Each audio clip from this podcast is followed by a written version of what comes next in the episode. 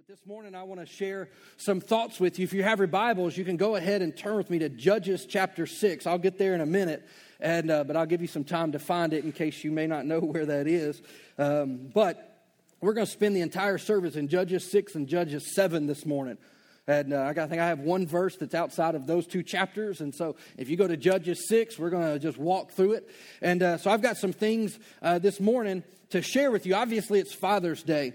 And uh, so I wanted to share with the men this morning. And uh, so specifically, uh, my title this morning is Mighty Men. And uh, I believe that uh, it's one of the things, and I think as a as a pastor, it's one of the things that I, I really want to champion in our church is, is strong, godly men. Not just strong men, but godly men. And I believe that, that you can be a godly man, but that doesn't necessarily automatically make you a mighty man either. And uh, many times there's a process that God will do. And, uh, you know, but, so I want to share some things along the lines of, of being a mighty man today. And uh, we're going to use the account of Gideon uh, to kind of, I'm going to pull out some points and some things here uh, from the story of Gideon that I believe will be a blessing to our men, but also to you ladies. There's some truths here that you can take hold of as well. And so you don't have to worry that I'm not just talking to the men this morning, uh, but I am going to be speaking directly to them. But ladies, you can grab hold of the truths as well. I want to share a quote with you from Billy Graham. How many of you know who Billy Graham was? Maybe the greatest evangelist, maybe, ever. We won't really know till heaven, but it'll probably be somebody we've never heard of because it'll be in some nation where they can't even preach. But uh, this is a quote from Billy Graham that I came across a couple years ago, and I thought it was so good. And because it's Billy Graham, how can you not just take it for it's Billy Graham? And uh, so he says, a good father is one of the most unsung, unpraised, unnoticed, and yet one of the most valuable assets in our society. A good father is one of the un, is one of the most unsung, unpraised, and unnoticed, and yet one of the most valuable assets in our society. You know, I, some of you probably know this, but I grew up for years in church. I would be in the sound booth. I was the guy doing the, the sound and the lights and kind of all the technicals. You know, and, and, and here's the thing about, and this is sometimes why I give those guys love, because a lot of times they get no attention until something goes wrong, and then everybody goes, you know what I'm saying? Like, it, it goes wrong, and then they're like, what are y'all doing? It's like, I've been perfect for three months, and we had one second of feedback, and everybody's like, do your job, you know. And, you know, and I think sometimes that that is actually what it's like being a man in our culture. Is we're never really acknowledged for a lot of the good, but we get blamed for a lot of the bad. You know, and I believe that, that that's just, number one, it's just not good. Uh, I, I, I think being highly critical uh, of a man isn't good. Why? Because men actually thrive where there's honor and respect. As as a you may you may be here and uh, you maybe you're a child or maybe you're a, a a wife to a husband or whatever it may be, and if you want to get more out of your man, this is how you do it: celebrate him. Quit nagging and start celebrating. And you'll be surprised. Why? Because he wants to measure up. It, it, it, we're hardwired like this. And we are. We honor and respect. You want more out of us? Do that. And you will watch us rise up. And I would say that God could actually use, especially for you wives in here, that God would what? Use you as the voice to call out the destiny in your husband. But what? That's going to take some faith. Why? Because you're going to have to speak what you cannot see, right? Sometimes. Sometimes. But I'm telling you, God will use you. And so, but, uh, you know, so this morning I want to share some things. And I'm sure many of you have probably heard of the story of Gideon. If you grew up around church, you've probably heard about Gideon. And some of you probably think, when I say Gideon, you think of the little Bibles in the in the motels.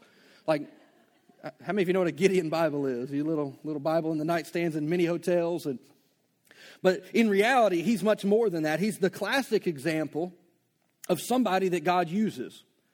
Why? Because he's a farm boy who became a national hero.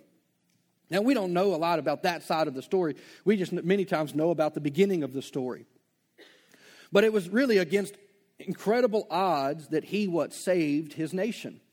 He was this, uh, you know, and so let me give you a little backstory as to what's going on, and then I'm going to read some scripture to give you the context of it. But really at this point in history, at this time, Israel was really at one of its lowest points as a nation. Uh, God had delivered them, brought them out of Egypt. They went into the promised land, and then they really had walked, turned away from God. And so because of that, their land really just got overrun with other nations. And uh, and so it really began to go into a pretty dark period uh, in Israel's history. And so, but when we come to uh, Judges chapter six, specifically, Israel has fallen into uh, the hands of a nation named Midian for about seven years. And so starting in verse one of Judges six, it gives us a little bit of uh, of the story behind this. But so I'm going to read uh, six verses here. It says, the Israelites did evil in the Lord's sight. So the Lord handed them over to the Midianites for seven years. The Midianites were so cruel uh, that the Israelites made hiding places for themselves in the mountains, the caves, the strongholds. It says whenever the Israelites planted their crops, marauders or thieves would come in and from Midian and Amalek and the people of the east, and they would attack Israel. So in other words, they let them do all the hard work, and when harvest started coming, they invaded. That's really what's going on here. And it says that they would camp in the land and they would destroy the crops as far as Gaza. It says they left the Israelites with nothing to eat, taking all the sheep, the goats, the cattle, the donkeys. It says these enemy hordes coming with their livestock and their tents were as thick as locusts. So they just infiltrated the land. It says they arrived on droves of camels, too numerous to count, and they stayed until the land was stripped bare. That sounds pretty hopeless, doesn't it? I mean, you work. I mean, how frustrating is it if you, you know, I'm not a gardener, but if you'd worked all year getting your garden right, keeping it, you know, keeping all the weeds out, and you've got all your beautiful plants and you're about ready to harvest it, and your neighbor comes in and just squats in the middle of your garden and just starts eating everything. That would not be a good neighbor. I mean, can you imagine? Well, imagine that on a mass scale. Where literally there is nothing left to eat. And it says, so Israel was reduced to starvation by the Midianites. It says, then the Israelites cried out to the Lord for help. So they're smart. And in verse one, it says that they had, what, turned their backs on God. And in verse uh, six, they're looking going, hey, this isn't working out too good for us. So in, in, in verse six, they cry out to the Lord saying, help. And, and so this is the way God always works, though. God always works with people. They cried out to the Lord, and God started looking for a person. That's the way God works. He always works through people. Now, it's still God doing the work, but he needs what? People to work through. He can't do it without us, which I'll say it this way. It's probably not the right way. He could do it without us. He chooses not to. He doesn't want to do it without us. And, and so I'm going to give you, here in the next couple of verses, I'm going to give you five takeaways from these next five or six verses. So we're going to go through these pretty quick. So it's five takeaways from the encounter where we first get introduced to Gideon. It's really the call of God on Gideon for this moment because the nation of Israel has been decimated. They're starving.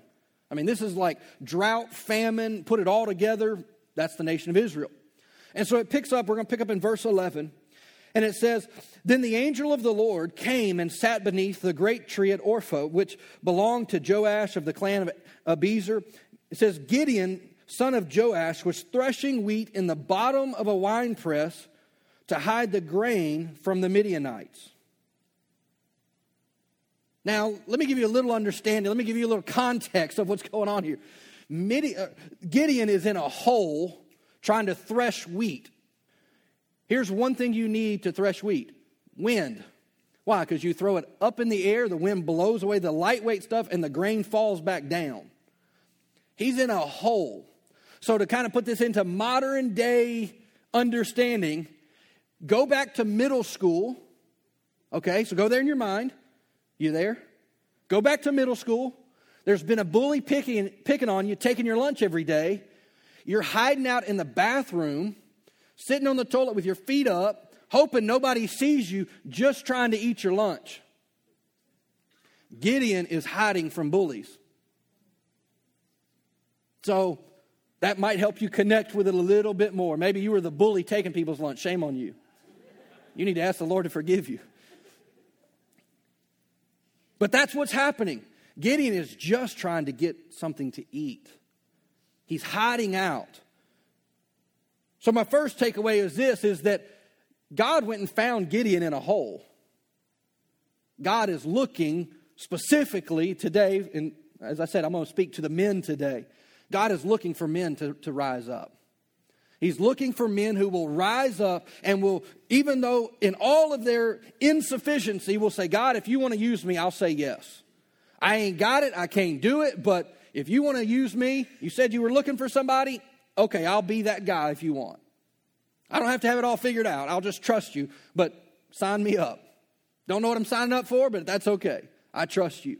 So God is looking for that. In verse twelve, it goes on. It says, the angel of the Lord appears to him and says, mighty hero. Wait a second. I thought this guy was hanging out in the bathroom stall.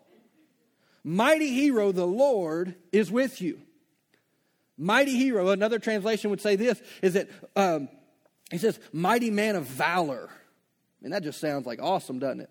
Mighty man of courage. Wait, you're the wimp hanging out, hiding. What are you talking like?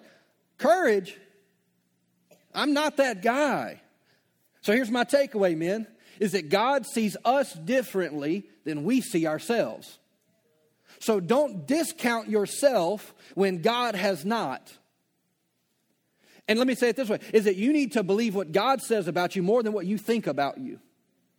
Because God sees in you what you cannot see in you. And it's important. Why? Because the angel speaks to him, and, and, and from a anytime that you see where it says angel of the Lord, many theologians would tell you they believe that's Jesus.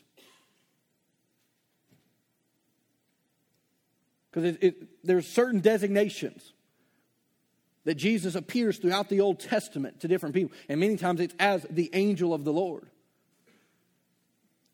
And yet here he is, standing before him and calling him a mighty hero. What's actually happening is God is declaring the destiny of Gideon while he's a wimp. Saying, hey, you're a mighty hero even though you're wimpy today. You may not be anything to look at today, but that's okay. I'm not looking at your today. I'm looking into the future at who I have for you to be.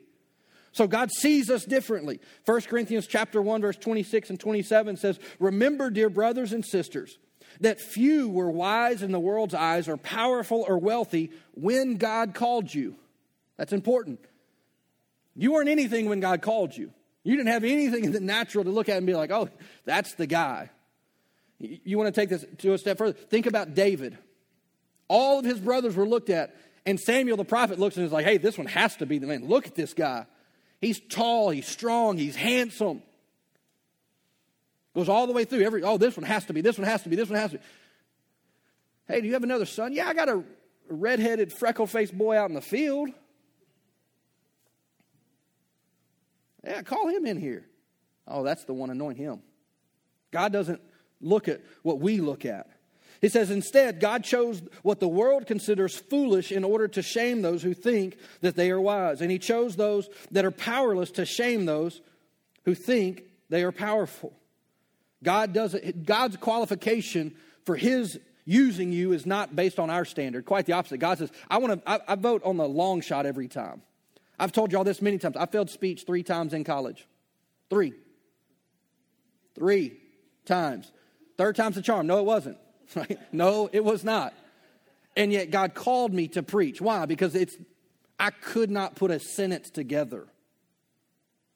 Just freeze up.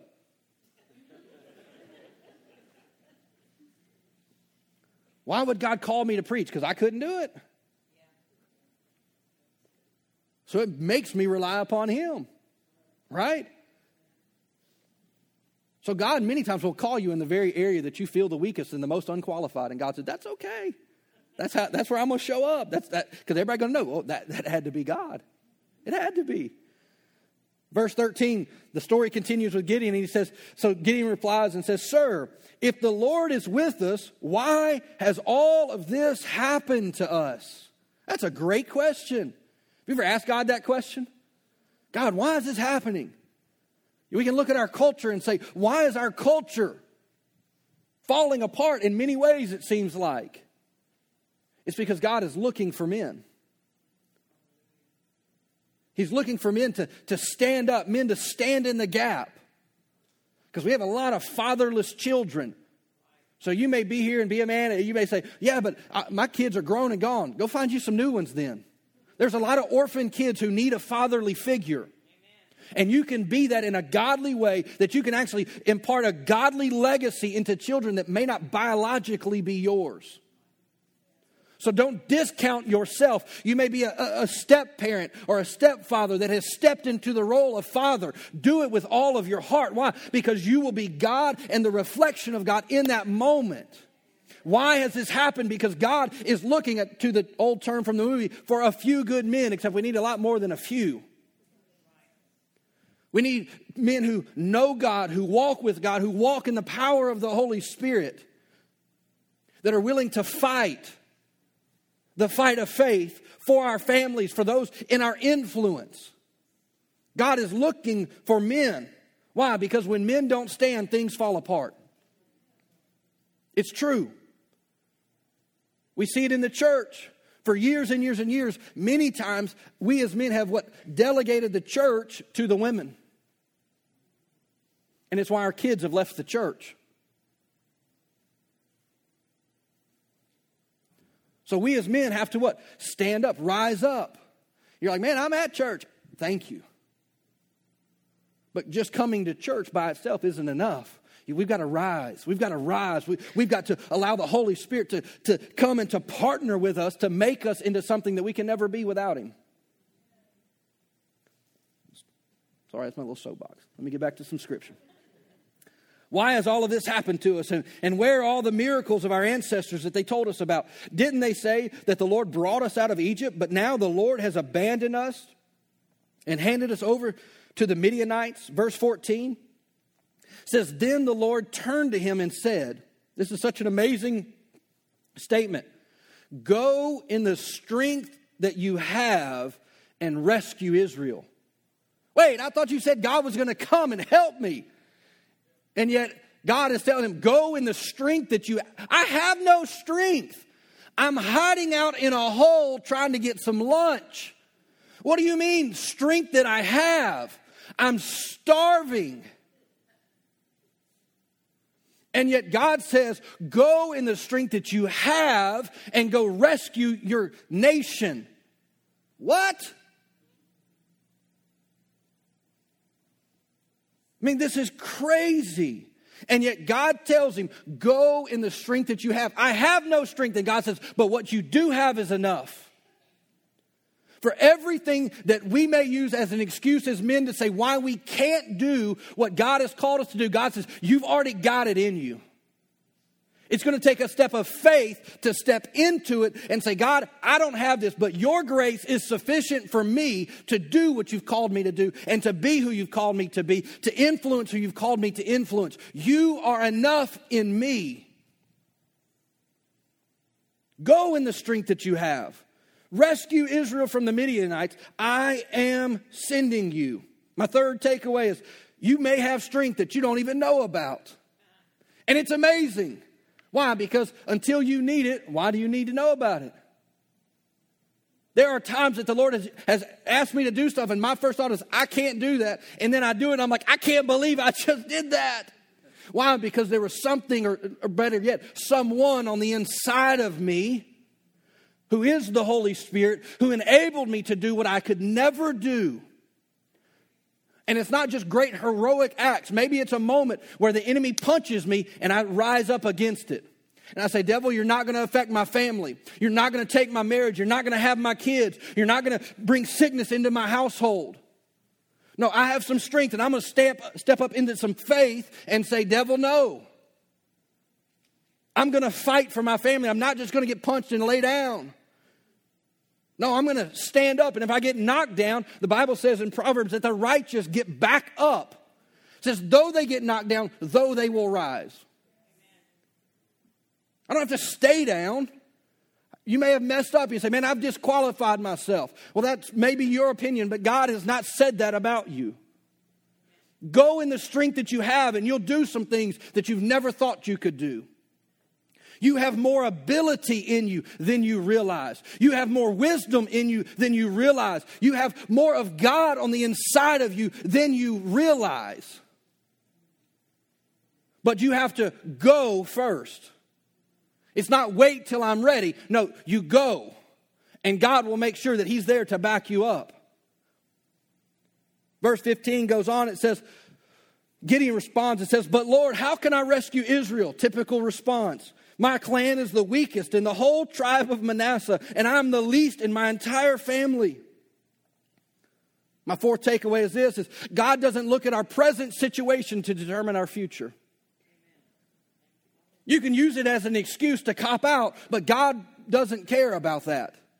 He says, no, I've got something better. And the fact that, that, that your starting point may not look great might be the very reason I'm knocking on your door.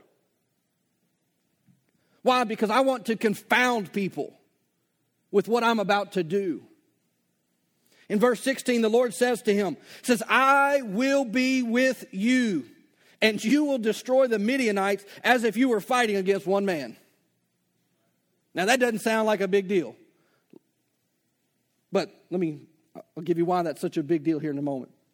Here's my fifth thing.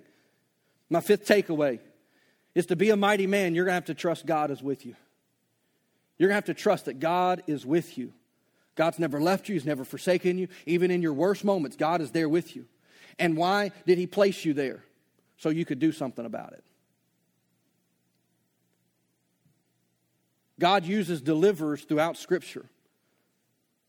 You're like, I don't know if I believe that. Okay, we all understand this. Then why did Jesus have to come in the form of a person to die the death of the cross to, to bring about salvation? God uses people. So Jesus had to come, in the, and now there's a lot of back to that, but but the reality is, is that God still had to use a person. So to be a mighty man, it's going to require some obedience on our part. That means to step when he says step. It doesn't mean figure it out and then step. See, I'm analytical. I, I want to figure it out.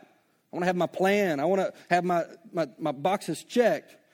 And here's the thing, when God asks you to do something, let me just settle it for you. It's going to be intimidating. You won't feel ready. But God, I'm not ready for this. I'm not ready for this. I'm not ready for this.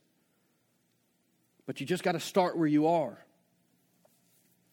So I want to give you a couple points this morning, men, that, and we're going to continue walking through the story of Gideon, because I believe that there's some keys here that will be universal for all of us that we can pull out. So here's one of the my, my first key, if you will, to being a mighty man of God, is that it starts at home first. Let me just be real up front. Don't try to come to church and be somebody that you're not at home. Don't try to come here and be the superhero Christian father, husband, man that you feel like you're supposed to be at church if you're not fulfilling that role with your family first. It starts at home. Why? Because that's your character. That's who you really are. And it matters. It matters. But that's, in a sense, that's your proving ground. God wants you to lead at home first. In Judges chapter six, verse twenty-five, it says, the Lord, now we're skipping some verses here just for the sake of time, but I, I just was trying to squeeze as much in and yet not have too much content, so I'm skipping some verses. But God had given him some instructions, but then he comes and he tells, gives Gideon a second instruction. He says, that night the Lord said to Gideon, take the second bull from your father's herd and one um, and one that is seven years old. He says, put pull down your father's altar to Baal. Now that's important. Pull down your father's idol. Pull down, pull down this altar that's really, he says, and cut down the Asherah pole standing beside it. He didn't tell him to pull it up. He said, cut it. In other words, you can't repair it because you cut it. Tear down the altar, cut the, what? That's a, that was a, a place of worship to a foreign god, to Baal. And he said, go in there and take this bull, and I want you to create a new altar in the place. In other words, move Baal aside and say, no, the true and the living God will be worshipped in our house. It goes on, it says, God gives him more instructions. It says, and build an altar to the Lord.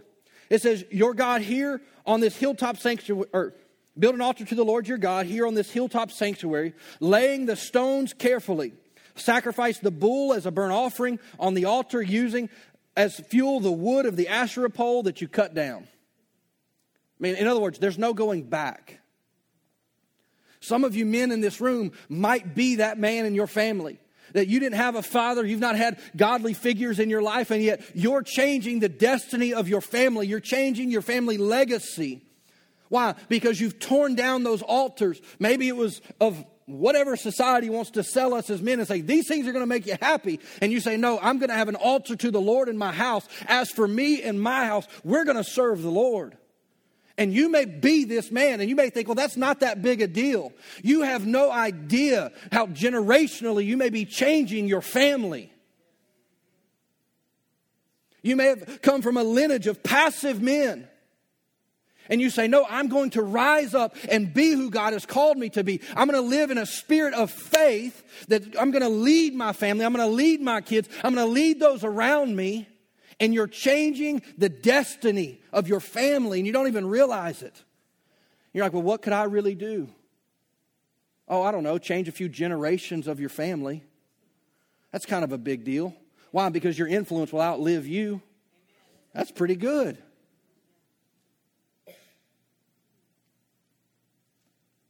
See, as men, we have that ability to do that. We do. So it goes on and it says, so Gideon took ten of his servants and did as the Lord had commanded. Now, we don't even fully contextually understand this, but let me give you a modern day example of what this would be like. It would be like a Muslim going into their family's home, tearing down everything that would profess Allah and putting up the cross. It's a death sentence. To, to most Muslims in the world, it's, it's a death sentence to do that. That's what Gideon just did. And he said, but he did it at night because he was afraid of the other members of his family's household and the people of the town. See, here's the thing is that if we wait until we're not afraid, we'll never do anything. God didn't say, Gideon, don't be afraid, go and tear it down. He just said, go and tear it down. And Gideon's like, uh. I mean, he's nervous. I found this quote from a World War Two general named Omar Bradley. And he said, bravery is the capacity to perform properly even when half scared to death. I love that. Dare's grandfather was a gunner that flew over Normandy. So he watched one of the most epic moments of modern history happen from a glass bowl holding a gun. He'd hum a little song, God's going to take care of me. God's going to take care of me. I think he was probably scared. I mean, there's bullet holes going through every, every, everywhere on the plane. But real bravery is the ability to act even and act properly, to respond properly, even when you're half scared to death. It's okay. See, Gideon was obedient even in that moment. Gideon was obedient even dear in that moment. In Judges six twenty-nine, the people, the city, all these family members begin to ask, who did this? And after asking around and making a careful search, they learned that it was Gideon, the son of Joash. Bring out your son, the men of the town demanded. It says he must die for destroying the altar of Baal and for cutting down the Asherah pole. But Joash, his father, shouted to the mob that confronted him and says, why are you defending Baal? Will you argue his case? Whoever pleads his case will be put to death by morning. If Baal is, tr- is if Baal truly is God, let him defend himself. That's a good answer. Hey, if he's really God, just let him defend himself and destroy the one who tore down the altar. From then on, see, Gideon, because of what Gideon did, he actually his identity changed. Gideon was called Jerubbaal, which means let, def- let Baal defend himself because he tore down Baal's altar. See, obedience is not the does it, it doesn't require the absence of fear. What it does, though, is that courage gives you the ability to act beyond fear. Faith, I mean, that, that's something on the inside of us. Here's the second point. You don't have to go looking for a fight. It'll come to you. It'll come to you. You ain't got to go find it. Sometimes as men, we want to go like look for a fight. You know, it's just something kind of, you know, like, all right, man, I'm, I'm God, I'll do it. I man, I'm ready to go. Where's my fight? You ain't got to go find it. it. It'll come. We have an enemy. It, it'll come. Judges six thirty-three. I don't remember if I put these verses. Yeah, I did. It says, soon afterward, the armies of Midian, Amalek, and the people of the east formed an alliance against Israel and crossed the Jordan, camping in the valley of Jezreel. That doesn't sound like a lot. It's one hundred thirty-five thousand troops. Warriors are coming, knocking on the door, saying, hey, we're coming for you, Israel. We're coming. And in Judges six thirty-four, it says, then the Spirit of the Lord clothed Gideon with power. I love that. Clothed him, like putting on a jacket. He clothed him with power, and he blew the ram's horn as a call to arms, and the men of the clan of um, Abiezer came to him. See, all of a sudden what happened is that that was a game-changing moment. Why? Because it wasn't just Gideon anymore. Now God's power was upon Gideon. But he had to what? Take a step of faith before he, he, he could even recognize that God was actually working with him. See, here's my third thing. To be a mighty man of God, it's going to take some faith. Now, that's a pretty way of saying you're going to have to have some guts about you. You're going to have to be willing to just lean in when it's hard, not back up. There's risk involved. God's going to ask you as a man. He's going to challenge you and say, will you rise up or will you shrink back? Which one? He's looking for men who will rise up. In Judges chapter seven, starting in verse one, it says, so Gideon and his army got up. So now Gideon's got an army. He's got some men with him. And he went as far as the spring of Harod. It says that the armies of Midian were camped north of them in the valley near the hill of, of Morah. It says, and the Lord said to, to, get, to Gideon, you have too many warriors with you. Now, we don't even know how many warriors he has yet, but he says, you have too many warriors with you. If I let all of you fight the Midianites, the Israelites will boast to me that they saved themselves by their own strength. Therefore, tell the people, whoever is timid or afraid may leave this mountain and go home. Which is funny to me because wasn't Gideon just afraid?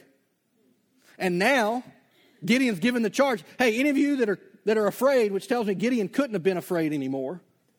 He had to what? He was now clothed with power. He had what? Recognized God's hand was upon him. And he says, any of you that are afraid, go home. twenty-two thousand say, see you later. Great. So, so twenty-two thousand of them leave or go home, leaving only ten thousand. So when God, when God said, Gideon, you're going to take on this army. There are one hundred thirty whatever thousand people. Gideon blows his horn and thirty-two thousand men show up. Praise God. We're still outnumbered numbered four to one. Praise. Woo. This is going to be awesome. It's going to be epic. And God's like, oh, it will be, but the story's not done yet. So he's got ten thousand people willing to fight. But the Lord told Gideon, there are still too many. At this point, Gideon's got to be like going, like, God, are you serious? Now I'm outnumbered thirteen to one, and you're telling me I still got too many folks. He says, bring them down to the spring, and I will test them to determine who will go with you and who will not. When Gideon took down his warriors down to the water, the Lord told him, divide the men into two groups. Now I'm going to skip some of this. He says, basically, those who go down like this and drink out of the river, that's going to be one group. And those who do this, that's another group. Divide them into two groups. It says, and so all those who got down on their hands and knees, they would drink. He says that these are the three hundred men that I will rescue and give you victory over the Midianites. Send all the others home. So he starts out with thirty-two thousand. Now he's down to three hundred. I don't know the odds on that. It's a long shot. one hundred thirty-two thousand, three hundred.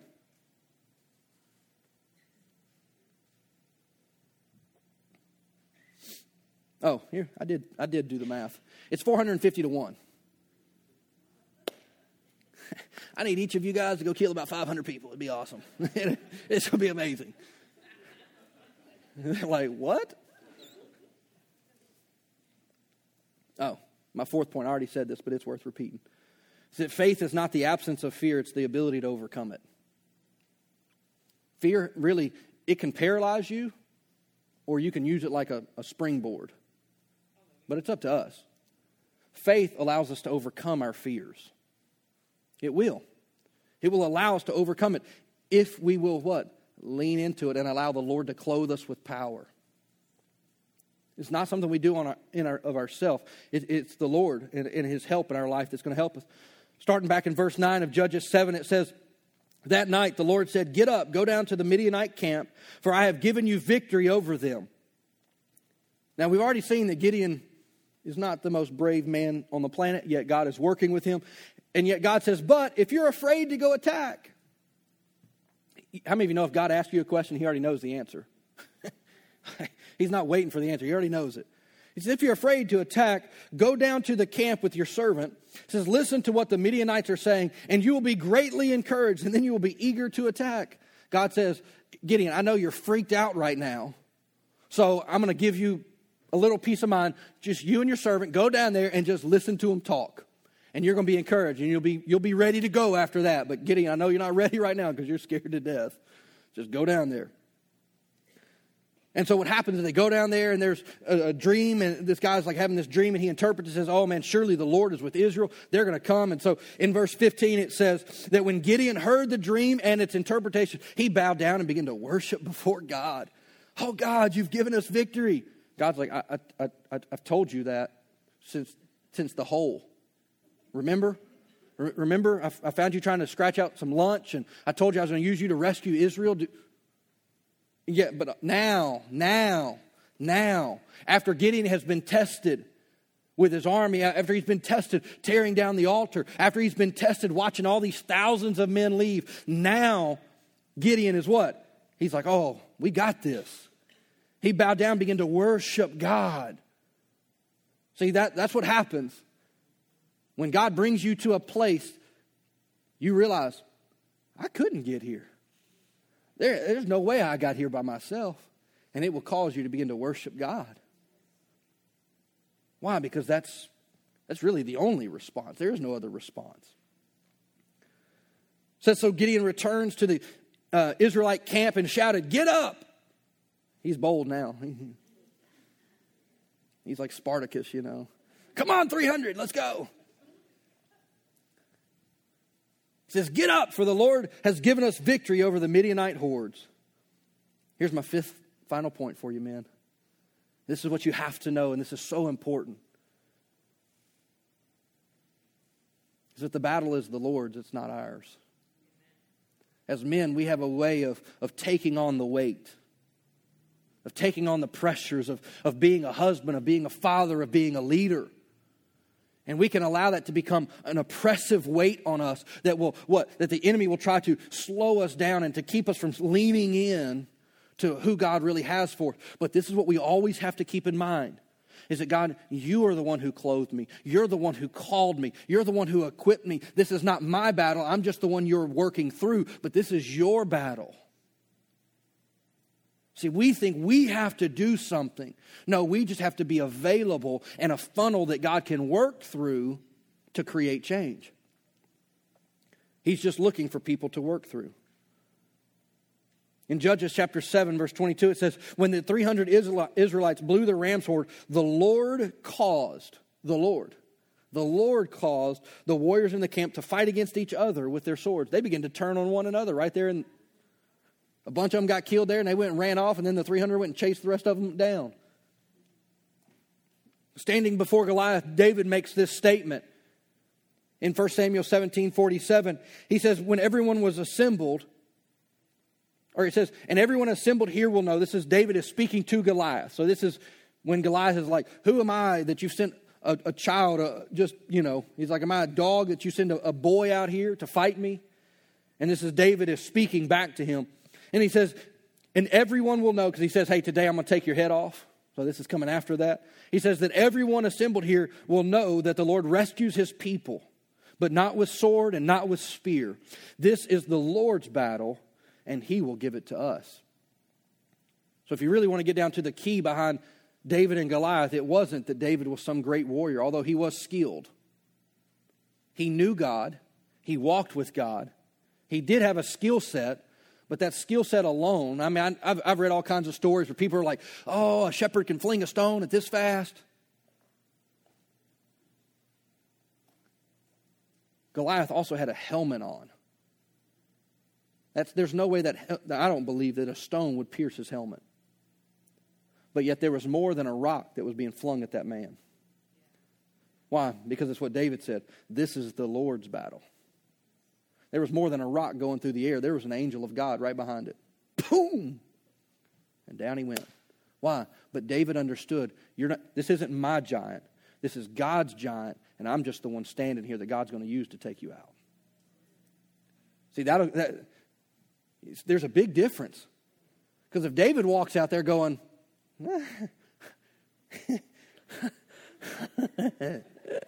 praise the Lord, I got five rocks. Maybe I can fling them and run. like, But David had an understanding. It's not about this sling and it's not about this stone. It is that this is the Lord's battle. And I'm trusting him. So men, don't trust in yourself. It's not your battle to fight. It's your battle to win. It's not your battle to fight. Not in that sense. We trust God. God, you're going to give me the wisdom I need. You're going to give me the understanding I need. You're going to give me everything that I need to walk through this. This is what it takes to be a man of God, a mighty man of God. Is that you have to understand this battle's not yours. You got to you got to sign up. You got to enlist and say, all right, God, here I am. I'm willing to be used. I, I'm willing, and man, and, and I'll do the things that, that I need to do, and, and I'll take the steps, and I'll deal with the fear in my life, and, and all of these questions that I have. But at the end of the day, if it's your fight, you can't win it. We always have to be reminded that it's the Lord's fight. Is that we are godly men, but we represent a Savior. We, we represent one who has gone before us. And we're to be that, that light of righteousness to our family, to our friends, to, to those in our sphere of influence. Of what a godly man looks like. And when we when we do it the way that God has shown us, because you, you can see this pattern in multiple passages of Scripture. I could have picked multiples, but there's some key things here that I wanted to pull out. From the passages of Gideon, is that he had that understanding that this isn't our fight, guys. He thought it was, and that's why he was afraid. He was afraid because he thought, I have to defeat this army. And when he went down there and heard the interpretation of the dream, which is that the Lord has handed us over to them, it clicked in Gideon, and all of a sudden he realized, this ain't my fight. That's a freeing moment. Because all we have to do is trust in that moment and say, all right, God, I'm here. Just tell me what to do. I'll go do it. It doesn't matter. As long as I do what you tell me to do, you're going to take care of the rest. And you got this. Would I have, would all the men just stand up? I know not, maybe not all of you are fathers, but would the men stand up? I, I want to share a verse with you, and I want to pray over you this morning. I want to share a verse with you specifically. In Proverbs twenty, verse seven, out of the Amplified Bible, the, it says that, the righteous man who walks in integrity and lives life in accord with his godly beliefs, how blessed, how happy, and how spiritually secure are his children after him, who have his example to follow. See, men, you've been called into leadership. Every single one of you. You're like, how do I know that? Because you're a man. I believe that with everything in me. Every man is called to lead at some level, somewhere, for God. There are no exceptions to this rule. And the Bible says here is that when a man lives a life of integrity based on his beliefs, that happy, blessed, and I love this part that the Amplified adds, spiritually secure will your kids be. Not perfect, but they'll be spiritually secure. And they'll be able to follow after your example. So, men, I want to charge you a little bit this morning. I want to specifically I have a specific thing that I wrote out as a prayer over us. But I believe that it's not just my words, but I also believe that it's the heart of God for you today. And so I'm going to pray this over us. And so let's pray together. Dear Heavenly Father, I ask you to strengthen our hearts and to renew our strength. Father, I thank you that your grace is truly all that we need. Help us to step into your grace on our lives as we lead, as we lead as your sons, as we lead as men, as we lead as husbands, as we lead as fathers, to our kids, to those that you would bring under our influence. Father, we want to represent you to those around us. Father, help us to be strong in our faith, bold in our convictions, and tender as you are with us. Father, mold us into your image, that we would glorify you with our lives. Father, I thank you for your grace that's upon every one of us. Father, that you would clothe us with ability, that you would clothe us with power. Father, that we recognize that this fight is not our fight. Father, that we're called to the battlefield. But Father, this fight is your fight. But Father, we are your army. Father, that we would rise up in this moment. Father, that we'll answer the call to lead our those around us, to lead our families, our spouses, our children, maybe even those who aren't necessarily our biological kids. But Father, that you would give us influence and the ability to lead in a way that we've never seen or thought that we could do. So Father, I thank you. Father, that by the Holy Spirit that you tear down every lie of the enemy that has been bought into, into our hearts. Father, that we would see clearly who you've called us to be. And Father, I thank you, Father, for your ability on the inside of every one of us that causes us to be victorious, that causes us to be full of wisdom and understanding. Father, we give you honor and glory for it in Jesus' name. Amen. Can we honor these men this morning?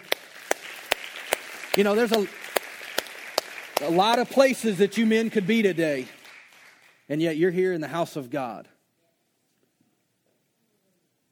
That's important. It's important, and you guys are worthy of honor. And I just want you to know that today, is that God is pleased with you. Your heavenly Father is pleased with you. You have nothing left to prove to him.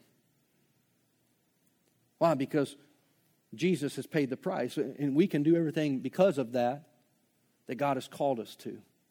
You guys can go ahead and have your seats this morning. You know, I, I